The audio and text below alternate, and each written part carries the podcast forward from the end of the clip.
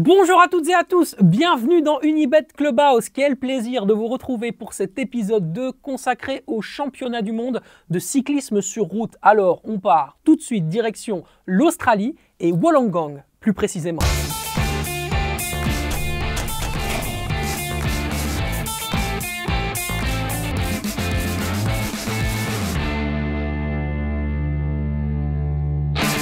Et pour cet épisode, j'ai deux personnes exceptionnelles. Alors, on va attendre, comme d'habitude, à l'inviter avant de le présenter. Tout d'abord, on commence avec mon Xavier. Comment ça va? Ça va pas mal, toi, ça va Ben écoute, ça va. Euh, je suis très, très curieux de te voir euh, te tester là sur le cyclisme. Ça va être assez sympa. Pâté. Voilà. Et pour nous, euh, bah, tout simplement nous accompagner, il nous fait l'honneur de sa présence. Monsieur Ludwig De Winter est avec nous. Comment ça va? Très bien, un tout grand merci pour l'invitation et parler de cyclisme pour moi est juste exceptionnel. Donc euh, étant un ancien professionnel, c'est je pense le meilleur consultant pour vous. Bah voilà, plus de ça, on n'a même pas besoin de le présenter. Regardez, oui, on le disait, ancien cycliste professionnel, passé notamment là ces dernières, euh, ces dernières années avant, avant de, euh, d'arrêter ta, ta, carrière du côté de, l'Intermarché ou Antigobert, hein, c'est ça? Tu as arrêté ta carrière au bon moment pour toi? C'était, c'était le, le, moment euh, correct? Comment tu as, tu as vécu cette transition? Bah, C'est des choses de la vie qui font qu'à un moment donné, il faut prendre des décisions pour avancer. Euh, j'avais fait le choix de profiter de ma famille et de mes enfants, ne plus partir sur la route parce que être court cycliste euh, demande un sacré rituel et un sacré euh, sacrifice, énormément de sacrifices pour la famille et pour le coureur aussi en soi. Donc euh, j'ai fait le choix à la fin de la saison passée en accord avec bien sûr mon équipe aussi de, l'époque avec Intermarché ou Gobert où j'ai roulé trois saisons comme tu l'as bien dit. Donc vraiment une, chouette, une chouette décision parce que ben, voilà, maintenant je peux profiter de mes enfants et de ma famille. Alors on va revenir hein, bien sûr sur, euh, euh, toute ta, carrière ou en tout cas sur tes envies. On t'a préparé une petite, euh, une petite interview aux petits oignons. J'espère qu'elle te plaira bien sûr. Mais avant ça, il faut bien sûr parler de l'actualité du moment et ce, je dirais ce séisme, dans, mais positif, dans le milieu du cyclisme belge et surtout du sport belge. Remco Evenepoel gagne la Vuelta 44 ans après un Belge qui avait gagné un grand tour, c'était Johan euh, de en, en 1978-78. Euh, on ne sait pas s'il y a des Belges ou des Français, donc on le dit quand même.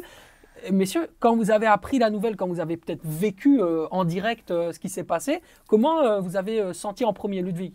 Bah, c'est sûr que je vais t'avouer quelque chose, il y a quelque chose que je ne fais plus à l'heure actuelle. Je regarde les courses, mais de loin.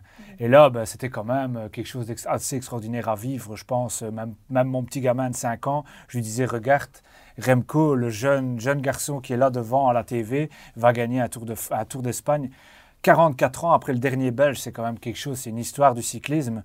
Euh, c'est clair qu'on a suivi tous les, tous les exploits de Remco sur cette Vuelta, mais c'est clair que c'est un, un, super exploit, surtout à 22 ans, et surtout aussi avec le passé que lui, il a derrière lui, parce qu'il est très jeune cycliste, très peu d'expérience malgré tout. Bon, maintenant on le voit, il a de l'expérience, mais acquise grâce aux meilleures équipes du monde aussi. Il fait partie de la meilleure équipe au monde avec euh, Cubstep à Cubstep. Donc, euh, donc c'est vraiment euh, un champion, et je pense qu'on va encore être surpris de le voir gagner quelques courses dans le futur. Encore une bonne pioche de Patrick Lefebvre, qui a encore fait un travail absolument fantastique comme, directeur de course.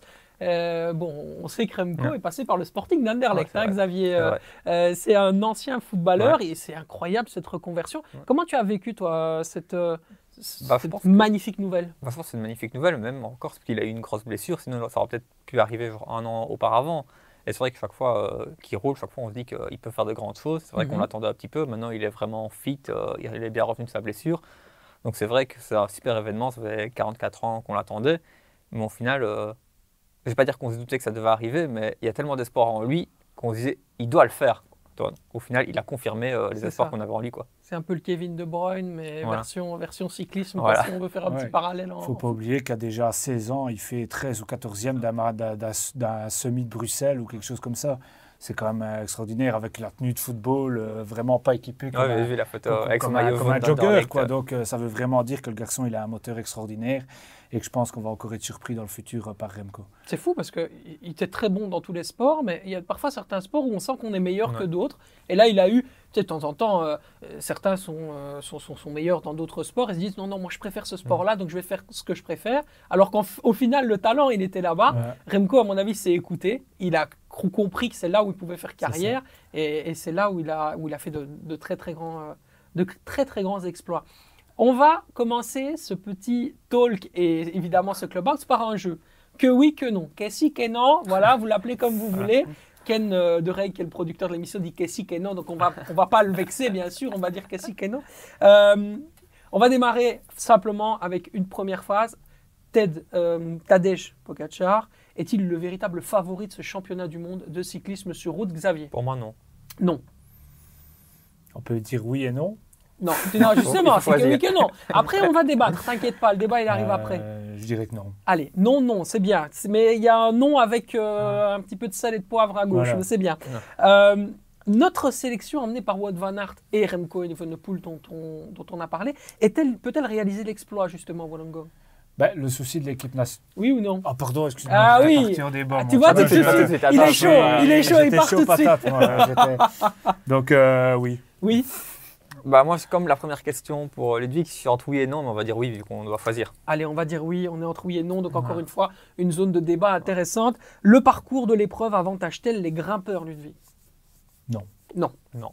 Allez, non, non d'un côté. Super, bah du coup, on va, on va pouvoir commencer euh, ce débat. Forcément, vous avez tous les deux dit non à Tadej Pogacar. Est-il le favori euh, donc, euh, de, de- de ce championnat du monde? Expliquez-vous. Bah, moi, je pense déjà, le souci, c'est que la Slovénie amènera que 6 coureurs et pas 8 comme les autres pays. Donc, et on sait que les championnats du monde, c'est quand même un gros travail d'équipe. Par exemple, l'année dernière, euh, les leaders en Belgique n'étaient pas forcément bien identifiés et on a vu que ça n'a pas forcément bien fonctionné. Ici, la Slovénie apporte deux coureurs en moins que les autres pays. Je ne suis pas sûr qu'ils pourront faire le travail pour amener euh, Pogacar euh, vraiment au top pour euh, bien finir ce championnat du monde. Tu es d'accord? Oui, totalement d'accord. Et puis, ben, il faut dire que il est, il est revanchard, ça c'est certain, mais c'est clair qu'il a un gros désavantage euh, à cause de ça. Maintenant, c'est une équipe qui va courir, je pense, très offensivement sur le, le prochain championnat, euh, parce qu'ils ont justement dans leur équipe un super grand champion qui a à cœur d'être revanchard du Tour de France, parce que je pense qu'il a entre guillemets, de ne pas avoir gagné le Tour. Bien sûr. Et on sait les talents de Pogacar. Il est capable de gagner les Bastogne-Liège, il est capable de gagner le championnat du monde. Tu Ouais. l'identifies comment, euh, ce coureur? Est-ce que c'est plus un puncher, plus un grimpeur, plus un... Il, il est un petit peu hybride, non? Ben, on le voit comme un peu toute cette génération, euh, Pogacar, Remco, même Van Aert, finalement, c'est des, des- des coureurs qui passent sur tout, tout type de terrain. On l'a vu, Pogacar sur un Tour des Flandres. Allez, qui, qui s'attendait à ce qu'il fasse euh, deuxième au Tour des Flandres? Donc, je pense qu'il n'y a plus vraiment de catégorie à l'heure actuelle de type de Ouais. coureur. On est vraiment euh, sur des champions qui savent euh, un peu... S'adapter un peu à tout. euh, voilà, comme, un peu comme Merckx à l'époque. Merckx, il savait tout faire. Ben, on est sur ce type de coureur et c'est ça que c'est. C'est pas forcément un parcours de grimpeur, c'est vraiment un parcours un peu de coureur dans ce style-là. Tu, manges, tu manges un petit peu la troisième question, Ouais. mais on va en laisser un petit Ouais. peu. Il y, a, il y encore des choses à dire, bien sûr. Justement, sur euh, ce parcours, euh, on va évidemment en parler avec euh, précision, mais si vous avez peut-être un petit nom à ressortir, vous me dites non pour Pogacar, il y a peut-être un, un autre, un autre nom qui vous vient comme ça, mis à part les Belges dont on va parler. Une petite surprise, peut-être? Il y a des idées qui, peut- qui peuvent vous venir, Xavier? Bah, Peut-être Van Der Poel, toi, faut dire, il faut pas choisir un belge. Mais Van sinon, ouais. Sinon, de base, c'est Pogacar, Van Aert, Van Der Poel, c'est les trois pour moi qui ressortent euh, beaucoup. Surtout que Pogacar, faut le noter, c'est qu'il a battu Van Aert euh, la semaine dernière, un truc Ici, comme ça, à week-end. Montréal. Donc, c'est un peu Mhm. une répétition du championnat du monde. Donc, euh, faut, faut quand même 200 être vigilant, sur toi. 250 km aussi, donc Voilà. euh, voilà, le- la distance, ils l'ont, ça c'est certain. Mhm. Euh, maintenant, moi pour ma part, j'ai un, j'ai un coureur qui a été- déjà été champion du monde et je pense qu'il sera réellement présent, c'est Pedersen. Ok. Ah. parce qu'on l'a vu sur cette Vuelta, il était vraiment à son avantage. Je pense qu'ici, il aura 15 jours pour récupérer jusqu'au championnat du monde. C'est idéal. Et je pense qu'ils sont déjà là-bas aussi. J'ai vu quelques Instagram là-bas qui sont, qui sont déjà sur place. Donc, euh, je pense que Pedersen sera en tout cas un client avec Mathieu Van Der Poel qu'on a vu euh, récemment vainqueur ici sur le Grand Prix de Wallonie. Donc, euh, je pense qu'on fera, on fera pas sans les, les, les- les champions du moment. Et, et justement, tu parles des champions du moment, il y en a un sur lequel on m'a totalement déconseillé de, je dirais pas qu'on m'a déconseillé d'en parler, mais on m'a dit non, non, mais lui, impossible qu'il gagne. C'est Julien Alain- Alaphilippe qui n'a pas forcément fait un- un- une très bonne Vuelta, qui reste euh, un petit peu en méforme. Alors, euh, ce serait vraiment une surprise de voir euh, Julien Alaphilippe faire quelque chose comme ça. Ouais, si on veut parler de l'équipe de France, Ouais. je te, je te Ouais, coupe peut-être, hein, mais si on veut parler de l'équipe de France, je pense que le leader réel de l'équipe Ouais. de France ne sera pas Julien Alaphilippe. Ok. On met toute la pression sur Julien Alaphilippe, mais moi j'ai regardé les courses canadiennes Et j'ai vu un très grand Christophe Laporte, qui Ouais. est équipier de Wout van Aert. On l'a vu, Ouais. il s'est sacrifié tout le Tour de France. Il a été récompensé aussi dans le Tour de France et sur le Dauphiné par son équipe. Donc je pense qu'ici, Laporte, Christophe Laporte, qui sera le, allez, on va dire le outsider de l'équipe Ouais. de France. Mais toute l'attention va être sur Julien Alaphilippe parce que c'est le double vainqueur sortant des championnats du monde. Julien reste dans une incertitude, Bien comme, sûr. comme tu l'as dit, on ne le sait pas, sa Vuelta était un peu mitigée. Ouais, puis il a eu une grosse blessure cette saison aussi. grosse il est pas- blessure. Depuis, il est, enfin, il est pas bien revenu, je trouve, depuis, tu vois. Il court contre sa forme. On ne sait pas. Maintenant, ça reste un champion. C'est un garçon ici qui vient encore de rester plus ou moins presque un mois sans course depuis euh, son abandon sur la Vuelta. C'est la force des grands champions. Ouais, Ils évident. savent répondre présent et à la fois ça peut être tout ou rien. Euh, la distance, est-ce qu'il l'aura? Est-ce qu'il aura le rythme assez? Donc euh, voilà, moi je pense l'attention est sur Julien Alaphilippe, mais attention à Christophe Laporte.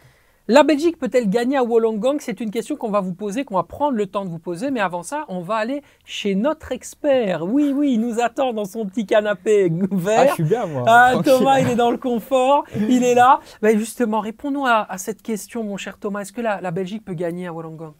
Bah, en, tous les, cas, je, l'espère. Euh, quand on analyse les, cotes, euh, bah, allez, je parle ici pour, euh, pour l'épreuve sur route, la, première, si, je ne me trompe pas.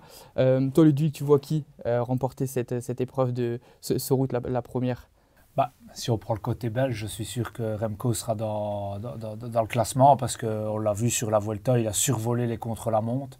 Donc je pense que Remco sera, sera certainement un des favoris, en tout cas pour l'épreuve chro- chronométrée. C'est une belle cote, mais le favori, c'est euh, Van Aert. Et c'est ce que je vais tenter, parce que c'est un Belge. Et je pense qu'il faut tenter, parce que c'est un crack. Et j'aime miser sur les cracks, donc on va, on tenter euh, Van Aert avec une, une cote de 4. Euh, Remco, lui, est à 6, c'est aussi une belle cote. Donc euh, si tu veux tenter euh, Remco, vas-y. Tho- Thomas, qui lui-même est un véritable craquito euh, dans, son, dans son propre secteur euh, des paris. Donc voilà, je te conseillerais quand même de l'écouter un petit Ça peu. En général, il a des petites idées. On va parler de la Belgique, euh, bien sûr. Est-ce que, comme le disait tout à l'heure euh, Xavier, est-ce que c'est pas le côté homogène de l'équipe et le côté unité qui va vraiment faire la différence du côté de Belge? Je sais pas, moi j'ai un doute. En fait, vu qu'un peu avant, tu as le contre-la-montre, euh, Van Aert n'y participe pas pour la Belgique, il n'y a que Remco qui participe. S'il est champion du monde contre-la-montre, il va peut-être être OK de s'effacer un peu pour le championnat. Tandis que s'il finit deuxième ou quoi au contre-la-montre, il va peut-être vouloir se mettre plus en avant que Wood euh, au champion, enfin, pendant la course. Et peut-être que, je sais pas si les leaders vont bien être identifiés, s'ils vont tous bien vouloir rouler l'un pour l'autre. euh, Ça, c'est c'est intéressant. peut-être compliqué, tu vois. Elle est là la clé pour toi, non? Que t'as- pour moi, tu as deux cracks en Belgique. Ouais. Et euh, On a lequel se pri- privilégie, Ouais. toi le, le gros souci qu'on a connu, je pense, l'année passée sur le, justement le championnat du Ouais. monde ici en Belgique, c'est ça, c'était cette rivalité Van Aert-Remco. Remco qui a allumé le, le feu aux poudres, entre guillemets, assez vite dans la course. Et on l'a vu, je pense, s'il avait été au service de Wout Van Aert, peut-être qu'il aurait amené Wout Van Aert à la victoire. Maintenant, l'année passée, c'est l'année passée. Je pense que cette année, ça a été deux grands champions qui ont gagné aussi Ouais. chacun leur course, entre guillemets, qu'ils avaient bien ciblé. Je pense qu'ils sont prêts pour les championnats du monde. Ils ont un seul objectif parce que c'est quand même un maillot qui a la classe. Mhm. Toute la saison roulé en J'aurais championnat bien du voulu l'avoir. Ah ben, Ouais, sur Pro Cycling Stats, je l'ai eu. Ah, donc, euh, bien. voilà, c'était déjà pas mal. C'est déjà Pro Cycling Voilà. Stats, c'est déjà Voilà, ça. c'est ça. Donc, euh, donc euh, comment, voilà, c'est clair que c'est un super beau maillot. C'est un maillot que tout le monde rêve. Euh, je pense tout coureur qui, comme le, allez, moi, moi, j'adorais, euh, j'aurais voulu être champion de Belgique par exemple dans ma carrière. donc C'est Ouais. tellement un beau maillot. Et, euh, et là, c'est vrai que l'unité fera la force, mais en même temps, on ne sait pas comment deux champions vont. Vont, vont réagir. L'année Ouais. passée, je pense qu'à un moment donné, Van Aert aurait peut-être dû aussi parler à Remco. Et, parce qu'on avait quand même l'impression que l'année passée, Van Aert était un ton, un ton en dessous de Remco et que Remco était deux tons au-dessus. Donc, euh, la... communication sera la première, je pense, vraie réussite de l'équipe belge parce qu'ils ont mis en- à- autour de ces deux leaders d'excellents Ouais, équipiers. Donc, euh, on a une équipe extraordinaire autour des deux, euh, deux grands champions. La différence, elle se fera peut-être au niveau du tracé. Et on passe maintenant au troisième débat. Euh, quand on voit ce fameux, ce fameux Mont Keira, qui est Ouais. plus long, moins difficile, avec une, une pente moyenne à, à 5%, je c'est 8,7 km Ouais, sur les, les 32, euh, 32,6, Ouais, comme ça, quelque chose comme ça.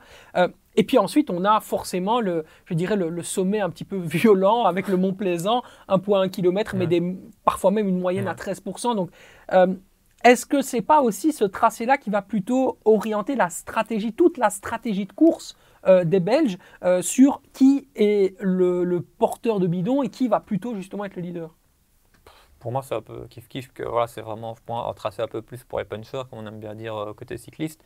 Et je pense que les deux sont capables de, de faire, parce que c'est pas forcément une étape, enfin, c'est pas forcément un parcours euh, montagneux, enfin, c'est vraiment entre les deux pour moi, donc euh, je pense que les deux sont capables. Mais on en parlait tout à l'heure, euh, Ludwig, en off, toi et moi, c'est tout sauf facile. C'est vraiment une, euh, je dirais, une course qui ne ressemble à aucune autre. Le championnat du monde, c'est spécial. C'est vraiment particulier. C'est- une course un peu atypique parce que justement, on a cette- ce côté nation, on va dire, le côté, euh, voilà, la Belgique représente la Belgique, les Français, les Français. Mhm. Mais il ne faut pas oublier que derrière, il y a aussi l'enjeu des équipes. Donc il y a aussi ça qui, Ouais. qui rentre en compte dans la n'en parle course. jamais, ça, alors que, On n'en parle jamais, mais allez, on peut prendre l'exemple de l'année passée avec Remco et Alaphilippe. Ouais. Il y avait eu un débat un peu là-dessus en disant que Remco avait aidé Alaphilippe dans sa manière de Ouais. courir Mhm. pour justement que la- le maillot reste chez, euh, chez De Koning à l'époque. Et euh, donc, il y, a- il y a déjà cet aspect-là. Après, l'aspect du parcours, ben, c'est un long parcours. C'est des équipes qui n'ont pas forcément toujours l'habitude de rouler ensemble. Là, on revient un peu au côté nation. C'est un parcours qui va pas être facile, un peu type, moi j'aime bien dire flandrien et ardennais, parce qu'on n'a pas les pavés du côté Flandre, mais on a les difficultés un peu ardennaises. Donc un parcours usant que je vais dire les Belges adorent Mhm. et, euh, et que les Français aussi apprécient parce que bon, ils ont de très bons coureurs depuis. Et euh, donc le parcours est vraiment promis aux endurants, de ce que je t'entends, Ouais. plus qu'aux grimpeurs. Parce que moi, je voulais vous poser la question de Nairo Quintana. Alors bon, euh, on en reparlera Ouais. ailleurs, Nairo Quintana, mais quand on voit des, quand même des, des parties qui sont, je sais, extrêmement courtes de, de haute montagne, même s'il y a peu d'altitude, comme tu me Ouais, en disais fait, d'ailleurs. euh, Quintana, il est meilleur quand tu es vraiment très très haut, genre à plus de 1000 mètres d'altitude. Tout ça ici, ça monte, mais sans plus. Et tu es fort bas euh, niveau altitude. Donc pour lui, pour Quintana, pour moi, je le vois passer un peu inaperçu. Je pense qu'il n'est même pas leader dans, dans la Colombie. dans la non, Colombie. Il euh, ne sera pas le leader, voilà. effectivement. Eh ben, tu sais quoi, je vais encore te, te titiller un petit peu parce que Ouais. c'est l'heure de questions pour un expert. Et là, Xavier et Ludwig, ils vont s'écharper sur des questions qui sont tout sauf faciles. Non, je plaisante, bien sûr. On vous a, on vous a je dirais, réservé deux, trois petites questions euh, euh, sympas. C'est un petit peu comme question pour un champion. Donc, le principe, il est simple. Il y a trois questions. Le plus rapide, eh ben, tout simplement, euh, il, il répond, il prend un point. Il y a trois points à prendre. Celui qui gagne, il a un chocolat offert Qui par fasse, Ken. euh, qui fasse attention à la parce que fin de j'étais l'émission. bon en sprint. Ouais. donc, ah oui, n'oublions pas, n'oublions pas. On n'a pas encore parlé de son parcours, mais effectivement, et sur les deux trois Je suis premiers mètres, outsider ici, donc ça va, tu vois. voilà, c'est Si ça. je perds, je perds. Si je gagne, c'est fabuleux. mais j'étais un bon équipier, donc je poussais souvent les leaders. Ah, euh, voilà. Des bon indices, résultat, voilà, donc, euh, Xavier était un excellent attaquant à l'époque au Ah, RFC Liège, donc euh, ouais, voilà. vous allez pouvoir dans chaque sport euh, plutôt un peu, rivaliser. voilà. quoi. Voilà, c'est ça. Allez, on va démarrer tout de suite. Le plus rapide, hein, je le Ah, répète, euh, prends la main et puis après on est parti sur, euh, sur trois points. Je suis une femme née à Annecy, cinq fois championne du monde euh, sur route. Je détiens le record du plus grand nombre de titres dans cet exercice. Je cumule à 1200 victoires depuis ma première qui, mais Je licence. connais pas son nom. Mon mari était mon coach. Puis Patrice Prélier à 63 ans. Je suis une figure emblématique du sport en France. Je suis, je suis, je suis, je suis. Ah, je, je vois, je vois ça- son Bah oui, mais- bah oui, Gianni Longo, Voilà, bien voilà. sûr. Je vois qui c'est, mais Ouais, j'ai je- pas son nom. Bah nom voilà. de Dieu.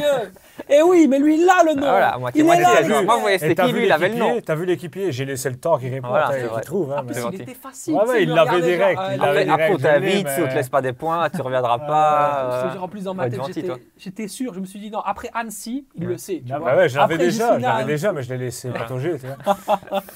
Allez, un point. Xavier, tu peux encore te, Ouais. te rattraper. Il t'en reste deux. C'est quoi le euh, chocolat? Parce que j'aime bien le chocolat. maintenant, maintenant, je peux en manger. maintenant. Tu peux Il y a de tout, une tasse, un chocolat. euh, On est fort en goodies chez Unibet, hein, bon. donc il n'y a pas de souci. bon. Alors, je suis l'un des Espagnols les plus connus du peloton. Valver- ou- Valverde Oui, allez, c'est l'égalisation. cette fois, cette fois sur le podium c'est championnat du monde. l'égalisation, magnifique. Toi, j'ai étudié. hein. Bien, bien, bien. Ouais, c'est fort, c'est fort. Ouais. Mais je vais recommencer. Donc, j'ai effectivement touché du doigt le, le titre de champion du monde en 2003 de- et 2005, euh, en remportant la médaille d'argent, puis en 2006, 2012, 2013 et 2014 avec la médaille de bronze. Je remporte finalement le Graal. C'était à Innsbruck et c'était en 2018. Maillot euh, arc-en-ciel pour, euh, pour Alejandro Valverde. Et puis je remporte mon, mon dernier Liège-Bastogne en 2017. Et puis maintenant, voilà, 42 ans, j'ai pris euh, part à mon dernier grand Tour de France avant de partir à la retraite. Ouais, mais très déçu, Alejandro Valverde, justement, de ne pas être euh, au championnat du monde à cause de la course au point, euh, pour la petite histoire, dans le milieu du vélo, et son équipe est en train de justement jouer le, la- le- le fond du, du classement, donc Mhm. entre la 17e et 18e place, pour rester en World Tour l'année prochaine. Donc euh, l'équipe a décidé de ne pas l'envoyer là-bas pour lui encore faire les courses italiennes, euh, je pense, et quelques Ouais, courses espagnoles de fin de saison. Ouais, gratter encore un petit peu de. Ben, surtout pour rester, Ouais. pour que l'équipe reste World Tour, parce que lui, hein. lui va partir. Donc euh, voilà, sa, sa- sa- sa carrière se termine, mais il est très important. Il a énormément de points dans son, dans son porte-bagages, on va dire. Ouais. Et, euh, et comment, et la course au point joue énormément à l'heure actuelle en cette fin de saison. On a d'ailleurs des coureurs belges qui auraient pu être au championnat du monde, mais l'équipe Lotto, par exemple, n'a pas envoyé ces coureurs-là non plus pour justement garder les points et garder les courses futures. Quoi. Ça dit quand même Petite énormément. Non, mais c'est intéressant parce que ça dit aussi énormément de la carrière qui, qui représente celle de Alejandro Valverde, qui, est- qui est- qui est quand même un, un- coureur mythique. Tout le monde connaît Alejandro Valverde. Quoi. J'ai réussi à répondre, donc c'est une, légende hein, dans, dans le cyclisme. hein. Donc, euh, encore ici, deuxième euh, de, de la Flèche Wallonne cette Ouais. année, à 41 ans, ou 42 ans, parce que je crois que c'était le jour de son Ouais, 42 anniversaire. ouais. C'était le jour de son anniversaire. Donc, euh, voilà, c'est extraordinaire. quoi. Quel champion, quel exemple et quelle longévité. Donc, euh, c'est juste un coureur euh, très beau. Quoi. Eh bien, on va parler d'un autre beau ou belle, on ne sait pas. Peut-être une femme, peut-être un Ok. homme dont on va vous parler maintenant. C'est la dernière Mais question. là, je suis au taquet. alors. Et là maintenant, je pense qu'on a le Tom Bonheur. Voilà, c'est ça. Non, c'est faux. Bien essayé quand même. Allez, et ben justement, ça commence un petit peu comme Tom Bonham. Je suis sprinter, souvent maillot vert sur le Tour de Sagan. France. Et ben bravo, bravo. Je suis, je suis vois, je noix pense- de coco choqué. Trois fois Voilà, j'ai inventé une expression. Je C'est pensais, fantastique. je pensais que tu allais aller plus loin dans les, Je dans, vais- dans les coureurs. Tu Ah, vois, dans les coureurs. Moi, j'allais dire Tom tort. hein. Stills, euh, tu vois. Voilà. je, je voulais vraiment de, de Sagan, c'est facile. Oui, hein. mais c'est une émission Ouais, mainstream voilà, ici, voilà, excuse-moi. C'est vrai que Sagan est encore dans le championnat, donc euh, voilà. C'est ça exactement. J'ai réussi l'exploit de remporter à deux reprises le championnat du monde de cyclisme sur route, Ouais. puisque c'est ce C'est le dont hein. aujourd'hui. Non, trois fois, non D'abord en trois fois 2015, fait puis en le 2017. Je crois qu'il est trois, non Trois fois. hein. Trois fois. hein. Trois fois vérifier Avec dans frère. Moi, j'avais fois. 2015-2017. Non, non, je pense Ah. trois fois aussi. Il a raison. Il est très bien. Il est Il- très bon. Il, Il est très bon. Il hein. mérite deux points. Ah, de- bah, il ce sera lui quand je le ferai, hein. Voilà. C'est comme ça. Je te le donnerai C'est comme ça. Mon cher Ludwig, bah, on va parler, on va s'intéresser un peu à toi maintenant. On va parler un peu de ta vie. Euh, de ton, de- je ne sais pas si c'est ta vie privée, non, mais ta vie professionnelle en tout cas. Euh, Il y a certains cyclistes professionnels euh, qui vivent une reconversion parfois assez compliquée. Toi, pas du tout. Toi, tu avais tout de suite anticipé, tu es reparti sur un chemin euh, bah, justement euh, totalement différent. Est-ce que tu peux nous raconter? Mais donc ouais, quand j'ai fait le choix d'arrêter, ben, c'est clair que j'avais à ce moment-là pas de, de, de roue, on va dire, de, de secours. Mais c'est clair que voilà, j'ai tout de suite voulu rebondir. euh, j'ai une ville où j'habite à Binche qui est très très sportive aussi. On a accueilli deux fois le Tour de France. On a un bourgmestre qui fait un, excellent travail pour le vélo.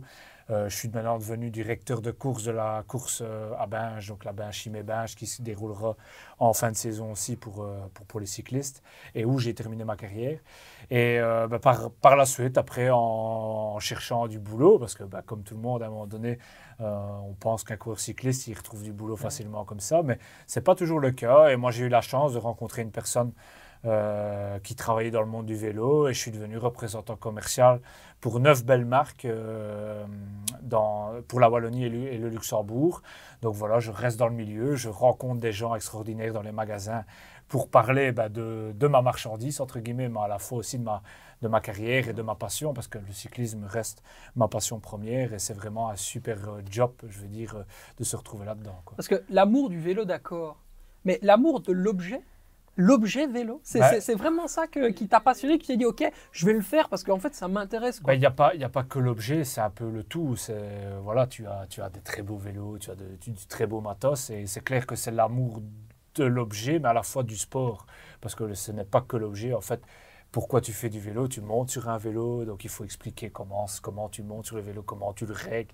Donc il y a toujours un peu une finesse, et je pense que le fait d'avoir été sportif de haut niveau m'apporte aussi un peu de crédibilité. Euh, quand j'arrive dans les Ouais. magasins, de parler, de parler de- d'un vélo, d'une paire de roues, d'un casque ou autre. Il y, a, il y a vraiment une crédibilité qui est installée et les gens ont confiance quand on parle, je pense, euh, de choses connues. Donc c'est ça aussi qui, qui est chouette dans, maintenant dans mon métier, dans ma, re- dans ma reconversion. Xavier, tu as peut-être une petite question. Euh, je te surprends un peu parce que c'était dis-moi. pas prévu, mais il y a peut-être quelque chose que tu as en tête euh, qui peut, qui, qui peut peut-être intéresser les gens euh, et, et forcément bah, à- également euh, une question que tu pourrais poser à Ludwig ou pas? Bah, Peut-être si tu as une anecdote quoi, par rapport à un magasin où tu es arrivé et ils ne s'attendaient pas forcément à te voir et que. Bah oui, j'ai, bah, c'est pas forcément dans. Parce qu'ils ont tous été prévenus que j'allais Ouais. arriver, donc euh, ils Mhm. avaient tous reçu à Ouais. Bromé, l'ancien professionnel Ouais. débarque. Ils étaient prévenus. Donc, ils étaient prévenus, mais c'est clair que des anecdotes, c'est quoi? Mm. ben, Tu revois des gens que tu Ouais. connais, des gens qui ont été, qui, qui- entre guillemets, qui sont venus faire des photos avec Ah toi ouais, à un moment ouais. donné aussi. Quoi. Donc euh, Mhm. c'est ça qui était chouette. J'ai, j'ai une anecdote avec un magasin, je suis au départ de Paris-Roubaix, donc Ouais. moi, mon premier Paris-Roubaix, il vient faire une photo avec moi parce qu'il veut immortaliser à ce moment-là Ouais. le, le- l'instant, et on en a reparlé ben, quand je suis arrivé chez lui dans son magasin. Donc euh, on retrouve des gens que tu as croisés Ouais. dans toute ta Ça, carrière. c'est avec chouette qui- comme histoire. voilà, c'est ça, tu vois, c'est c'est tout ça, un peu les anecdotes. Et alors, ben, la plupart des magasins, c'est vrai que où j'ai roulé avec eux dans les catégories de jeunes, ou dans les catégories à un moment donné espoir. Et puis, ben, on a des mécanos, des soigneurs qui sont devenus maintenant magasiniers ou mécanos dans un magasin. Donc, on- le, le monde du milieu, je vais dire, on va dire wallon, se retrouve très très vite. J'ai une, tr- j'ai une très bonne anecdote aussi avec euh, le frère de Philippe Gilbert qui a son propre magasin sur Liège. Ben voilà, j'ai tissé des liens avec lui en tant qu'équipier et maintenant, ben, on se retrouve dans, dans le commerce, quoi. Donc, euh, On va repartir sur le vélo. Je vais te poser une petite question. Il y a une course euh, que tu aurais rêvé de faire et que tu n'as pas eu l'occasion de faire durant ta carrière. Quelque chose que tu te dis, ah là-dessus, vraiment, ça j'aurais quand même bien aimé le faire. Avec le recul, non. Il n'y a pas vraiment de regret parce que moi, je voulais participer à Paris-Roubaix et au Tour des Flandres. Maintenant, avec le recul, euh, j'aurais bien aimé participer une fois à un grand tour. Euh, pour dire d'avoir un peu cette expérience d'un grand tour. Je n'ai jamais eu l'occasion de prétendre d'être au départ.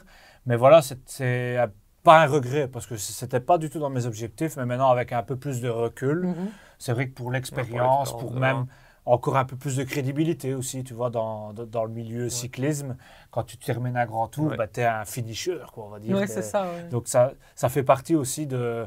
de C'est une lettre de noblesse. Voilà, c'est un peu encore une reconnaissance en plus, quoi. Mhm. Maintenant, voilà, quand tu as participé à toutes les classiques, euh, que ce soit euh, flamande ou ardennaise, c'est c'est déjà magique. Et moi, moi, c'était mon premier objectif, euh, je veux dire, dans- quand, j'ai- quand je suis passé chez les pros, c'était de faire un premier Paris-Roubaix, faire le Tour des Flandres.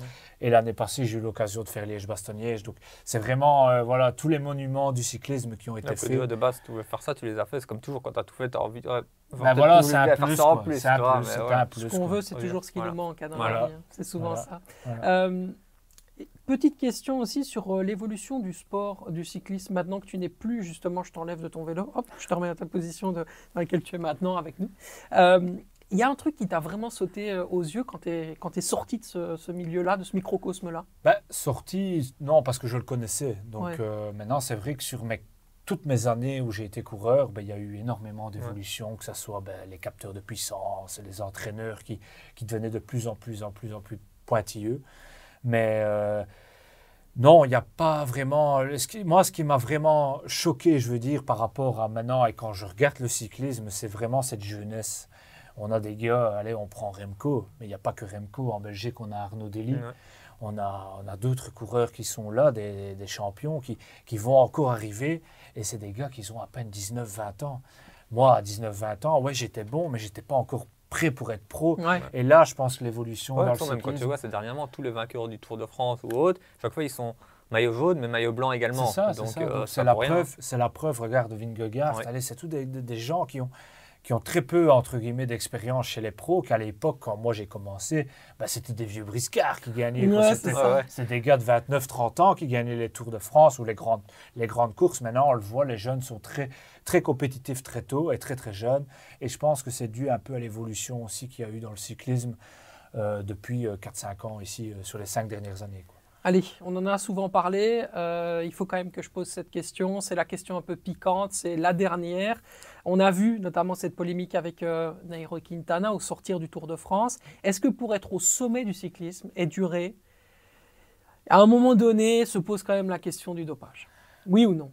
Moi, non. Pour moi, non, parce que je l'ai connu, euh, je l'ai connu dans, le, dans le sein total. On est contrôlé énormément. On est contrôlé, enfin, je ne sais plus combien de fois, mais sur le trimestre, c'était deux ou trois fois. Donc, euh, à ton domicile, ça aussi, ça fait partie des, des choses très contraignantes d'une carrière d'un cycliste. Bien sûr. Donc, euh, le dopage, pour moi, n'est plus là.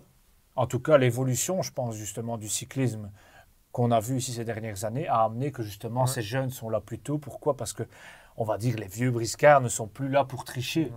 Donc, je pense que le dopage ne fait plus partie du cyclisme. En tout cas, je l'espère. Et euh, maintenant, moi, en tout cas, de ce que j'ai vu, quand tu es contrôlé deux à trois Ouais. fois sur le mois, ben, c'est quand même. euh, voilà, je ne vois pas comment le dopage est possible. Donc, euh, voilà, il faut, faut espérer que le cyclisme avance dans le bon sens. Et je pense qu'il avance dans le bon sens. Parce que s'il n'avancerait pas dans le bon sens, on aurait encore justement euh, des écarts extraordinaires. Quand on regarde à l'heure actuelle, c'est plus le cas. Maintenant, on a une génération dorée, une génération qui est là, qui, qui est très bonne dès le plus jeune âge. Et je pense, je pense en tout cas que tous ces jeunes jeunes frégardons sont propres et, sont, et, vivent justement de leur passion. Donc, euh, et ils sont, ils sont pétillants, ils ont envie de faire la compétition. Donc c'est là que je pense que le cyclisme est propre à l'heure actuelle. Merci pour ta réponse bienveillante et correcte. On passe tout de suite au super pari de la semaine et on retrouve notre ami Thomas qu'on avait perdu mais qu'on retrouve. Oui, oui, il est là. Oui, je suis toujours là, hein, mais c'est très intéressant de vous écouter. euh, Ça j'en, apprends euh, aussi euh, de plus en plus sur le cyclisme, ça, me fait vraiment plaisir. Bah, moi, je reviens sur, le pari que, j'ai lancé tout à l'heure, je l'ai un peu plus ou moins dit. Je vais vraiment tenter Van Aert, favori selon les cotes, une cote à 4. Franchement, on est belge, je vois pas pourquoi on ne parierait pas sur Van Aert. Donc, euh, Van Aert, cote à 4, c'est cadeau. Allez, Wout Van Aert, donc euh, très rapidement, d'accord, oui ou pas? Van Aert, on en a parlé en long et en large, mais bon, euh, en, en- en deux, trois mots, tu le ferais ou pas? Tu, tu vas quand même mettre une petite piécette une petite allez. Allez, une petite piécette. La, tu sais, la, la- Pour la jouer- pièce, pour jouer léger, quoi, la pièce, quoi. la pièce d'un euro qui reste là ça, quand t'as ouais. acheté le sandwich, qui reste dans la poche. Au Voilà. final, une cote de, une, voilà, une cote de 4 comparée aux cotes qu'on peut voir dans le tennis, dans le foot ou autre, c'est tellement haut, euh, ça se tente. Allez, nous deux, on va se retrouver dans le prochain épisode. Il sera consacré à l'un des sports les plus populaires dans des plus grands pays au monde, la Chine. Oui, oui.